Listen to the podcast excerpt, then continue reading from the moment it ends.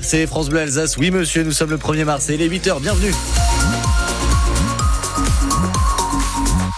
Une journée qui débute euh, sous la grisaille. Et hélas, la grisaille, elle va euh, persister tout au long de ce vendredi. Hein. Très peu de chance d'apercevoir le soleil aujourd'hui, quoique des petites éclaircies sont annoncées pour l'Alsace Bossu. Les chanceux, les chanceuses, entre 4 et 7 pour les températures ce matin, 12 au meilleur de la journée. L'actualité à 8h, Louise Buyens, un moment clé au premier jour du procès de l'attentat de Strasbourg hier. Les quatre accusés ont pris la parole. Ils sont jugés pour avoir aidé le terroriste shérif Shekat à obtenir les armes qui lui ont servi à tuer cinq personnes et à en blesser 11 autres le 11 décembre 2018. Hier, donc, ils ont prononcé leur premier mot, Antoine Ballandra.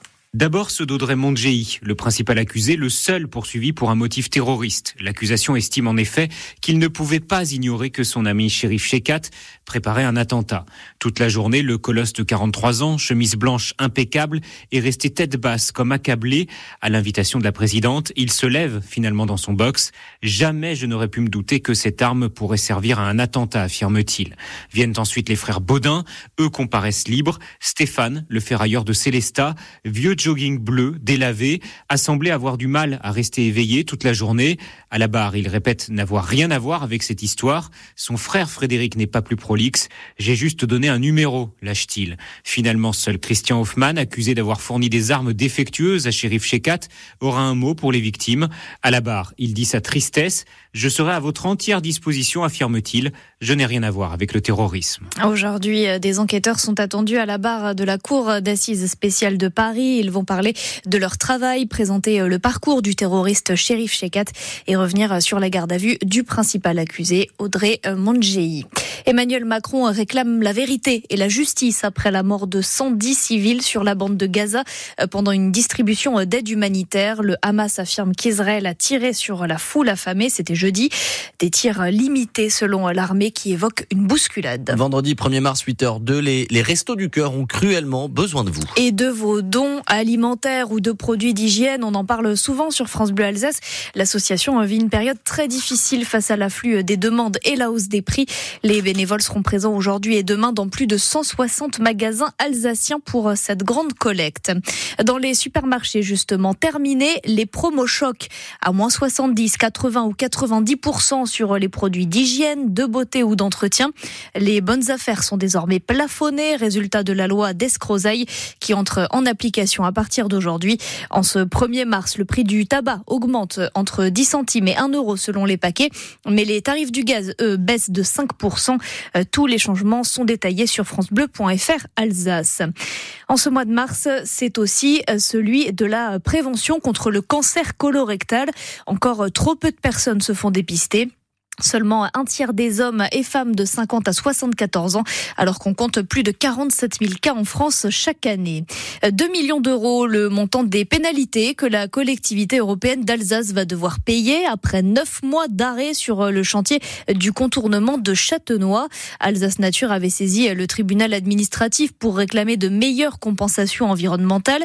Finalement, un accord a été trouvé et les travaux ont pu reprendre hier. Le directeur de l'association écologiste Stéphane Giraud espère que cette affaire permettra d'organiser à l'avenir plus de consultations avant de lancer des projets. On a toujours dit que pour nous, la décision du tribunal administratif était, était un signal envoyé assez fort aux aménageurs en disant on n'acceptera plus la politique des terres brûlées. Donc oui, on espère, nous, fortement que sur l'ensemble des projets, on ouvre enfin euh, des dialogues très en amont et pas seulement quand tout est finalisé et on rentre dans une opposition qui ne rapporte rien à l'Alsace, euh, que ce soit nous qui gagnons ou la partie adverse, peu importe.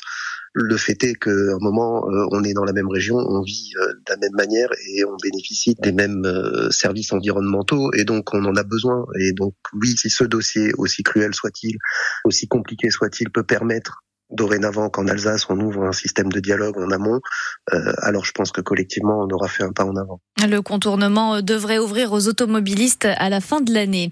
Si vous êtes plus train que voiture, sachez que dans les 4 ans, en 2028, il y aura 16 allers-retours par jour entre Strasbourg et Paris et à petit prix. C'est la promesse de la start-up Kevin Speed qui vient de signer le premier accord cadre avec la SNCF dans le contexte de l'ouverture à la concurrence. Des vacances d'hiver sans neige au Markstein. La station de ski est à l'arrêt en raison des températures très douces. Les visiteurs arrivent à faire un peu de luge, mais le manque de neige désespère les professionnels du tourisme. Thomas Macron est responsable d'exploitation au Markstein. Il n'avait jamais connu une telle situation. Ne pas faire les vacances de février, effectivement, c'est une première pour moi qui suis là depuis plus de 20 ans maintenant quand même. Mais bon, bah, on va essayer de s'adapter. Les palliatifs, on les a pour occuper et trouver de l'activité euh, à une partie du personnel et aux touristes et aux locaux qui viennent sur la station quand même parce qu'il fait beau. La montagne est belle, même sans neige. Hein, ça, je, je n'arrête pas de le répéter. À notre cœur de métier, notre cœur tout court est quand même au ski. Donc c'est vrai que c'est un petit peu difficile pour nous humainement, moralement, bien entendu, bon économiquement, c'est pas du tout les résultats euh, qu'on escompte. Mais voilà, il faut, il faut qu'on fasse avec. On n'y changera malheureusement rien. Hein, donc euh, voilà, on essaye de faire au maximum pour euh, donner satisfaction aux gens qui sont là.